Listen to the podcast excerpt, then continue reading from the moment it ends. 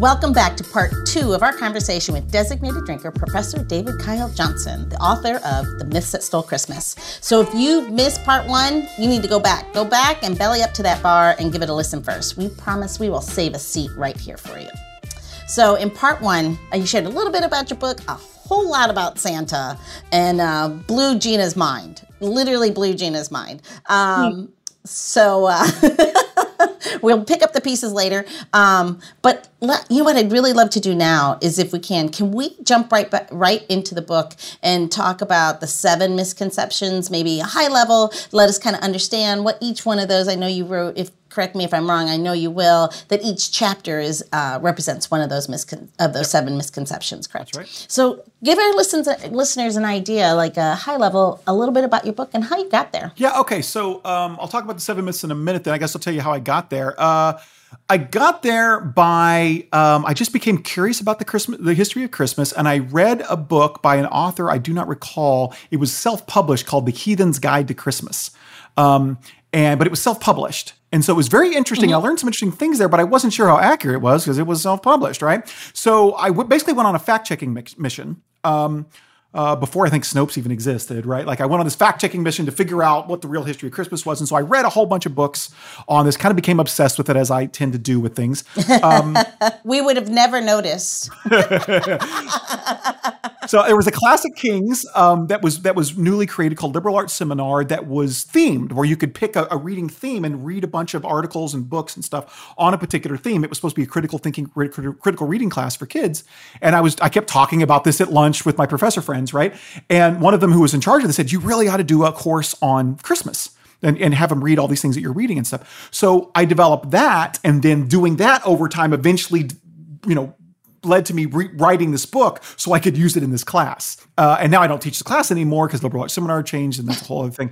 Um, but you know, now I have all this all, all, this research that I, that I put into the book, and the, and the book, of course, you know, still exists. Um, and so that's kind of where the book came from. Um, and then. Uh, and so the way I approached it when I wrote the book was like, you know, the one thing I noticed that the class did for students was it, um, it, it, debunked their misconceptions, right? That they had a certain idea about what Christmas was, where the traditions came from, uh, what it was about, um, and you know, studying the history of it just kind of undoes all of that, right? And so I identified essentially seven myths that I thought were very common in my students. Um, that you know taking the course undid and then kind of dedicated a chapter to each one of those myths and so the seven myths, I'm going off my memory here, see if I can do it. The seven myths are, and so each chapter is, this is the title of the chapter, but the point yep. of the chapter is yep. that that the thing I'm about to say is false, right? Yep. So so myth number 1 is Jesus is the reason for the season. This is the idea that that Christmas is originally a Christian holiday invented by Christians and and, and is mainly a, a religious Christian holiday. Um, all of those things are, are false, and so I, I, I kind of talk about the, the, early history of the of the of the holiday in the first chapter. Um, the second myth is that there's a war on Christmas. Um, that you know in modern day there's this effort uh, to undo the holiday and make people not celebrate it anymore and et cetera et cetera and so i debunk that idea that there's a war on christmas um, the third uh, myth is that our Christmas traditions are old fashioned. So we, you know, think about Santa Claus and, you know, a bunch of the things, of Christmas trees and evergreens and lights in the window and, and all that kind of stuff. Oh yeah, we've been doing this for thousands of years and buying gifts for kids and that kind of stuff. And I go through that kind of more re- recent, you know, 200 years old uh, history of Christmas. And, and we realize that most of the things that we think of as old fashioned traditions today are recent inventions at most about 200 years old. Um, so, like even giving gift to kids, giving gifts to kid, that's only about 200 years old. Um, I'd like to unadopt that one immediately. do it. Do it. It's not that old. You could totally undo it. And you will be actually celebrating uh, Christmas in a much more traditional way if you don't give gifts to kids. Um, so the, uh, and this is related actually to the fourth myth. The fourth myth is that Christmas spending is good for the economy. Um, I argue in detail uh, in the in chapter four that it's actually not very good for the economy in multiple ways, uh, and that we could most certainly be spending our money uh, in ways that are much more beneficial to the economy uh, if we didn't if we gave up our kind of Christmas spending and spent that money uh, in a different way, either throughout the year or even spent it differently at Christmas time. Um, Myth number five is Five. that Santa Claus is Saint Nicholas, right? We talked about that last uh, last Yep. part last time, right? So I go over that in that in detail. Myth number six is that the Santa Claus lie is harmless. Um, of course, people, uh, you know, parents will lie and trick their children into believing that Santa Claus is literally real. I argue against that. I argue against that in that chapter and say that it's if you want to be, not that you're a bad parent if you do it, but if you want to be the best parent you can be, you probably ought to give up that lie. Um, not to say that you should give up Santa Claus, not to say that you can't pretend that Santa Claus is real with your kids and all that kind of stuff but stop tricking them into literally believing uh, that it's true. And certainly, once they figure it out, trying to trick them to continue to believe, even though they sort of figured it out. Um, I argue against that that practice. And then myth number seven is simply that Christmas can't change. People think it's this juggernaut that's always been the same and it always will be. And so there's nothing we can do about the fact that Christmas, you know, kind of harms us in multiple ways. Uh, nope, it it always has changed. It's been a continual state of flux. It's been celebrated in different ways, um, you know, over the years, and we can, can and it will continue to change. The only question is, will it continue to change for the better or the worse? And so I argue for it, you know, ways to to essentially change it for the better. That's great. You know what's going to change me for the better, Gina? I, I'm gonna pour. I'm gonna pour alcohol down my throat. I'm gonna skip the cocktail today. like literally, I can't even. Kyle, my mind is blown today. That's what the book is supposed to do.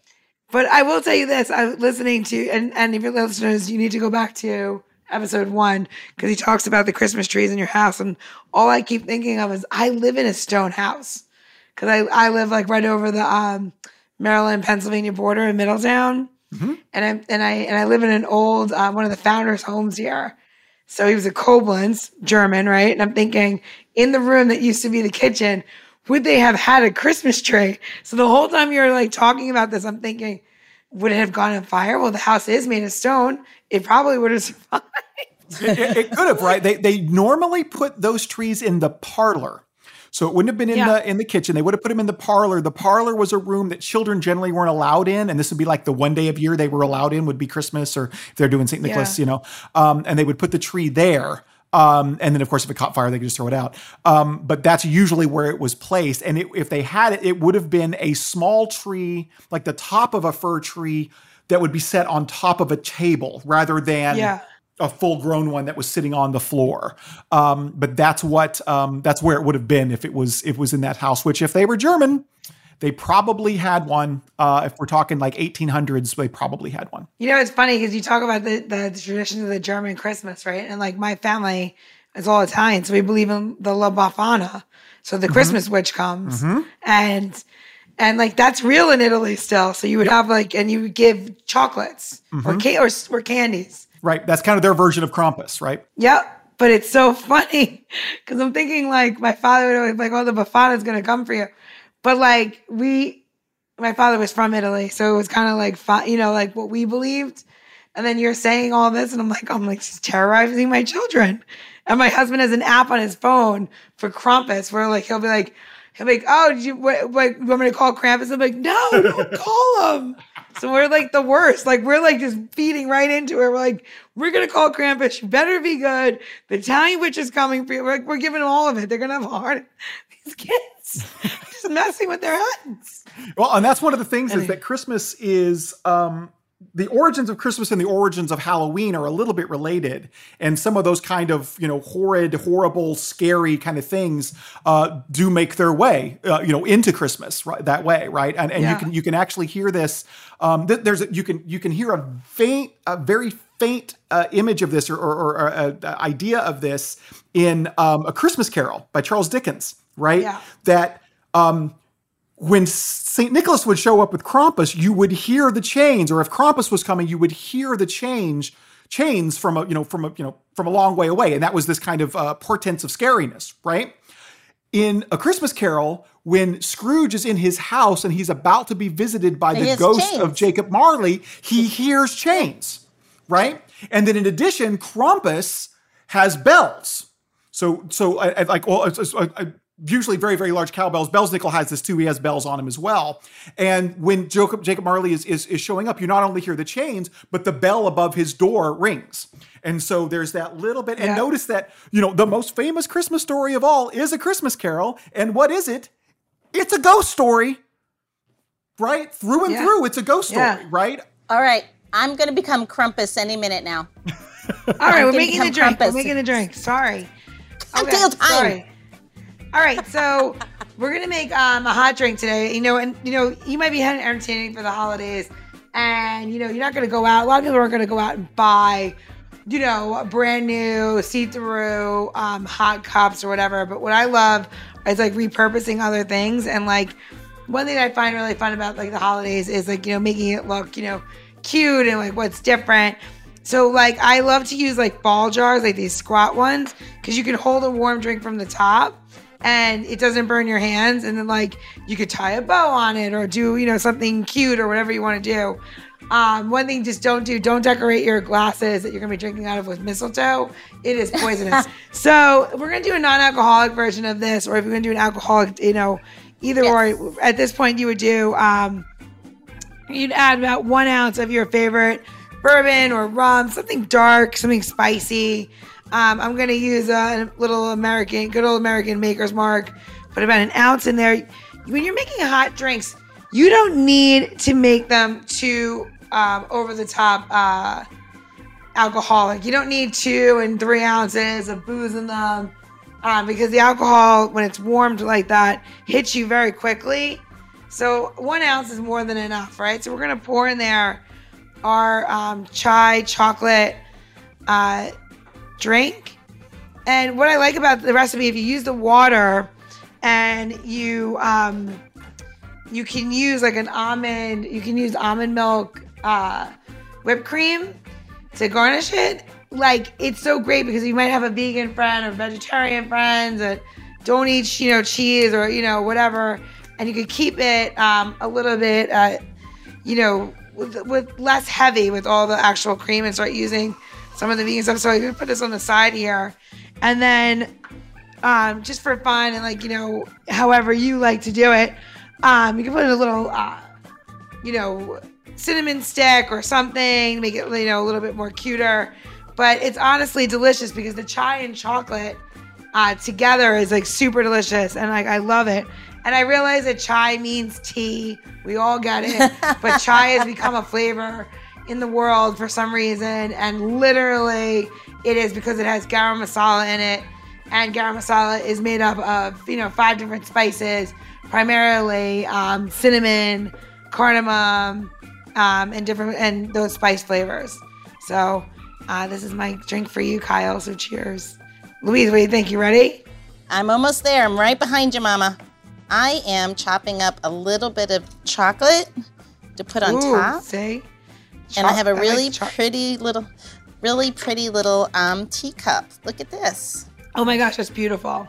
Thank you. See, that's what I mean. Like you make it your own teacups, whatever you want. I just like in like, you know, tradition of being a bartender and stuff. You know, see through, see what you can drink.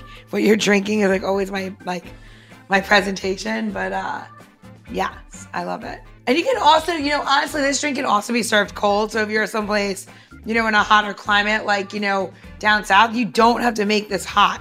It is delicious. Who's that remind you of? oh my God, Gina, this drink is so good. This is like, I hate to say it, it's like Christmas in a glass. It is good, isn't it? Mm-hmm. Did you ever think that steeping, um, steeping tea and hot chocolate would work so lovely together? They really do. And you can also use, um, you know, like if you like, um, like a little bit more um, aromatics, you can use like a nice Earl Grey or something really deep like that would work really well. But you have to use like the deeper flavors. That's why this fake chai flavor is, um, you know, it used to be called marsala tea, and it changed somewhere along the way it became chai tea. Do Do you know when that happened, Kyle? I feel like you do for some reason. I have.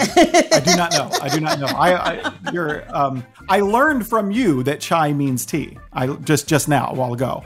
Um, but I want to make. I want to use that point, that true fact, to make a point here in just a minute. Before you do that, I gotta make Gina do one more thing, and she's gotta tell us where are we gonna go to get this cocktail recipe, Gina? You're gonna go to designateddrinker.show for the tips, tricks, how to. Also follow us on Instagram so you can see the um, trick of how to make this syrup and cook it um, so you don't get any um, shouldn't syrup, the space, so that you can keep it for longer in your refrigerator. Yep. And you can do that on Instagram. Yes. You can follow us at designateddrinker.show. Um, designated drinker, not dot show, just designated drinker Designated Drinker at Show. Instagram. Jeez, hello. Des Drinker. I'm Um, sorry, and then, all my uh, all my Christmas uh, hopes and fantasies have now just been flushed out of the toilet. So now all I have left is Maker's Mark and chocolate. now So I know my if you- truth. So the other thing, just so our listeners know, you can just scroll down um, in our episode notes, and you will have a link to the to the website, which is designateddrinker.show. Absolutely. And the other thing is, we're going to make sure there's a link um, to Kyle's book. Um, it's the myths that stole Christmas: seven misconceptions that hijacked the holiday, and how we can take it back. Um, so it's a really great read. I have it a copy is a right great here. Christmas present. Do you think? Like It this is. is great. It fits perfectly in your stocking. I feel like it's just like one of those things, especially if you have to do, um, you know, like a, a, a gift swap or something like that with people. Like it's very unexpected. Yeah. Do you know what I mean? Like you know, Yeah. have to- Yep, yep. I think that's a very, very cool. I feel like I'm going to be giving that and be like, okay, and then everyone's like, that's what Yeah. you give at Christmas. I'm like, yes. You know what they could do is they could get a copy of this book, download a, um, the recipe that you made, and they can sip the cocktail that you you um, presented, Gina, and uh, Yeah. read a read a, a, a real true holiday read.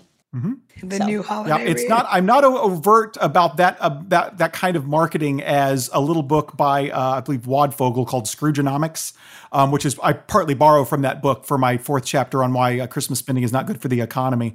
But it is literally like this big. It, it is literally made to fit inside a stocking. Oh, that's awesome. Um, the book itself, right? So it's about yay thick, and then it's about yay big, um, and you give it, you drop it in people's stockings, and it's like, yeah, this is why I didn't buy a Christmas gift because Christmas, you know, Christmas spending's not great, that great for the economy. Um, so um, it's it's it's not as overt as that, but that's another good one. and Um, Kyle gets invited to nobody's Christmas party anymore. No, that is not true.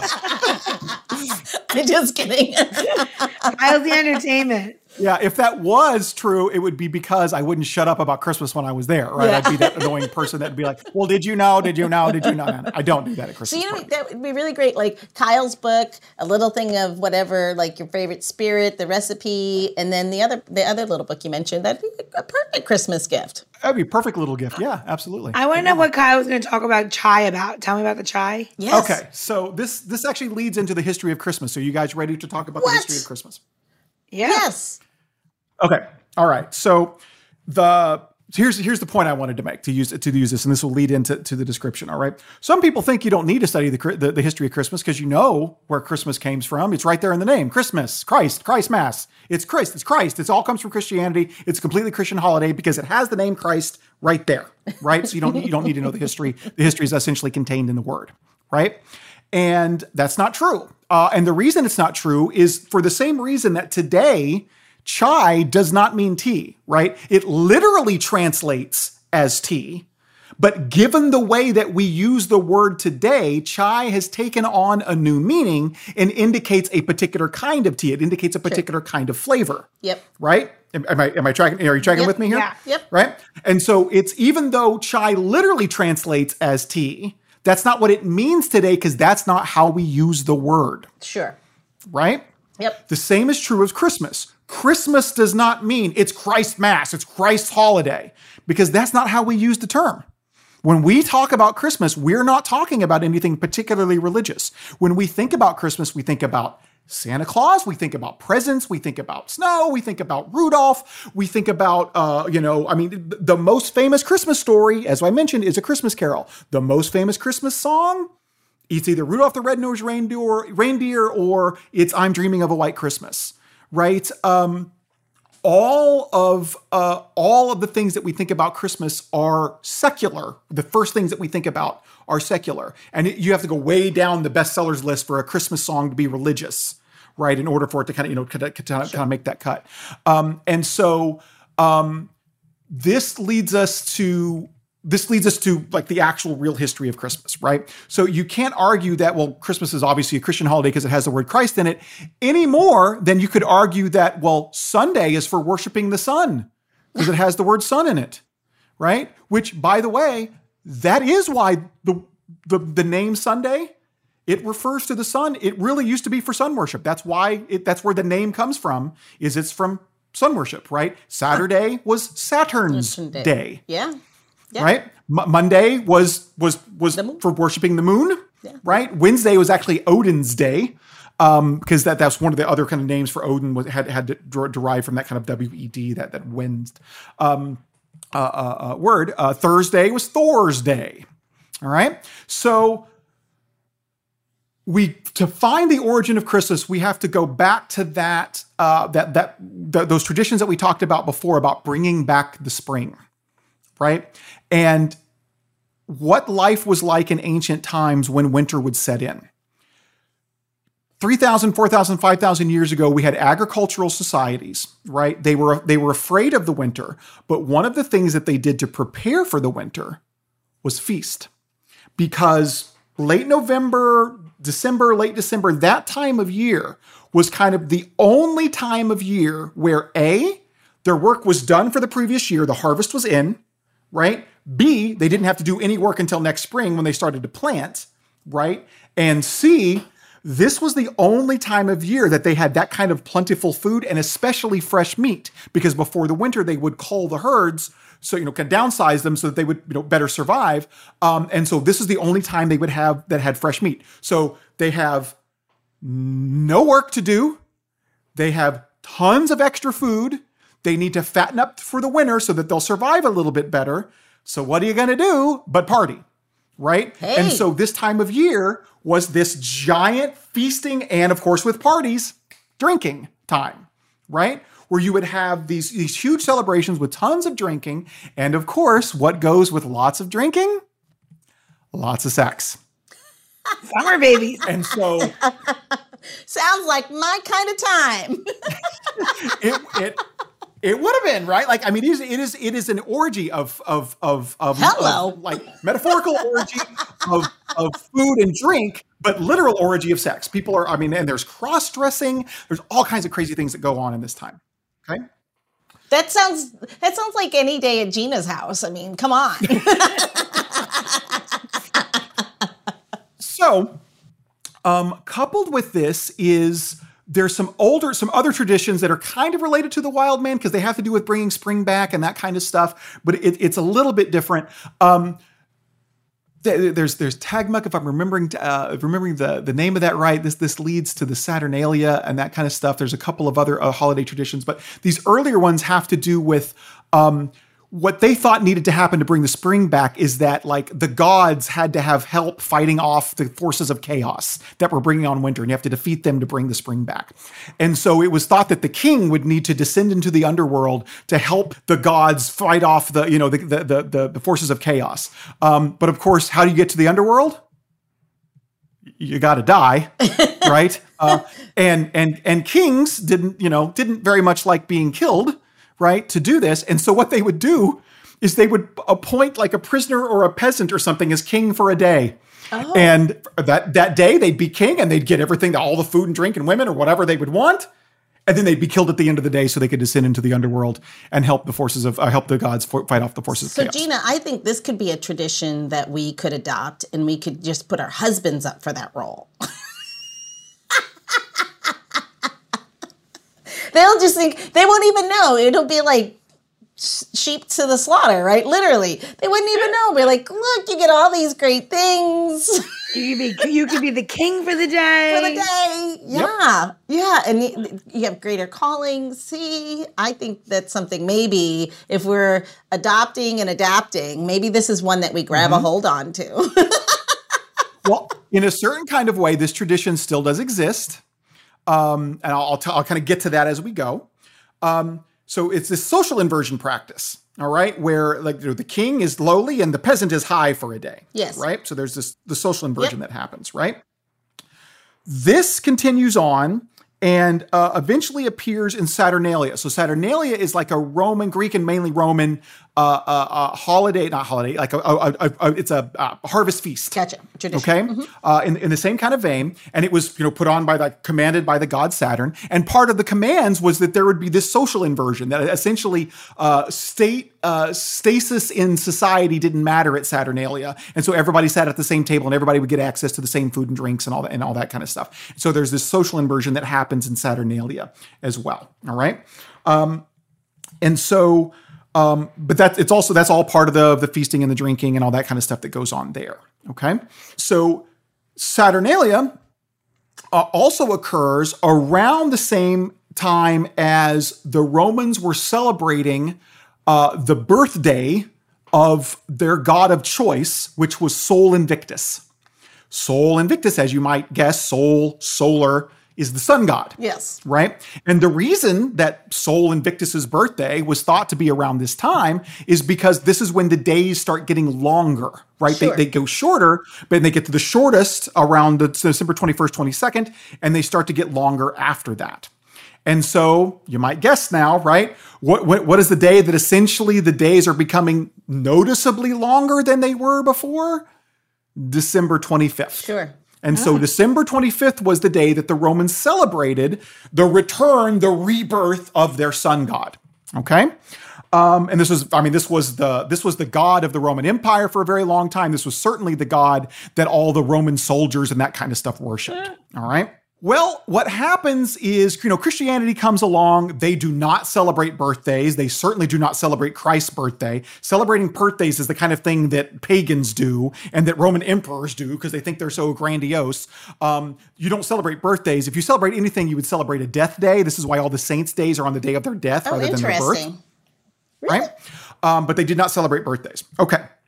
So they did not celebrate. This is the, to make the point that for the first 300 plus years of Christianity, Christians did not celebrate the birth of Christ. This is not something that you would do. That would be a pagan practice. They did not do it.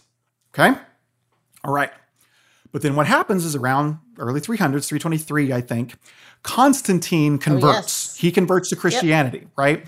And the story goes, and it may be partly apocryphal, but he has a dream where his soldiers put a Chi-Rho on their shield and they win the battle. So in the real world, he has them do this. They win the battle that day. Um, notice that this is like I'm very much a warrior god, right? God is protecting us in battle. So God's even even violent even within Christianity here. But he decides, oh well, God, you know, the, the God of Christianity actually protected us, so I better convert. So he converts but he doesn't just automatically take the whole Roman Empire with him, right? Um, it, it, it, things did not work that way back then or ever have not. worked yeah, that way, yeah, right? Of course not. Yeah. Uh, and so, like all the Roman soldiers, they're still worshiping Sol. All of the Roman Empire is still worshiping Sol. And so, when December 25th comes around, even though Constantine has converted and is Christian and says, We are the holy Christian Roman Empire now, everybody's celebrating Sol's birthday on ah. December 25th. Sure. right? And everyone's still doing the big Saturnalia feast and all that kind of stuff, right? Um, and so, what is an emperor to do whenever he's Christian and he's supposed his empire is supposed to be Christian, but everybody's celebrating pagan holidays? Yeah. Right.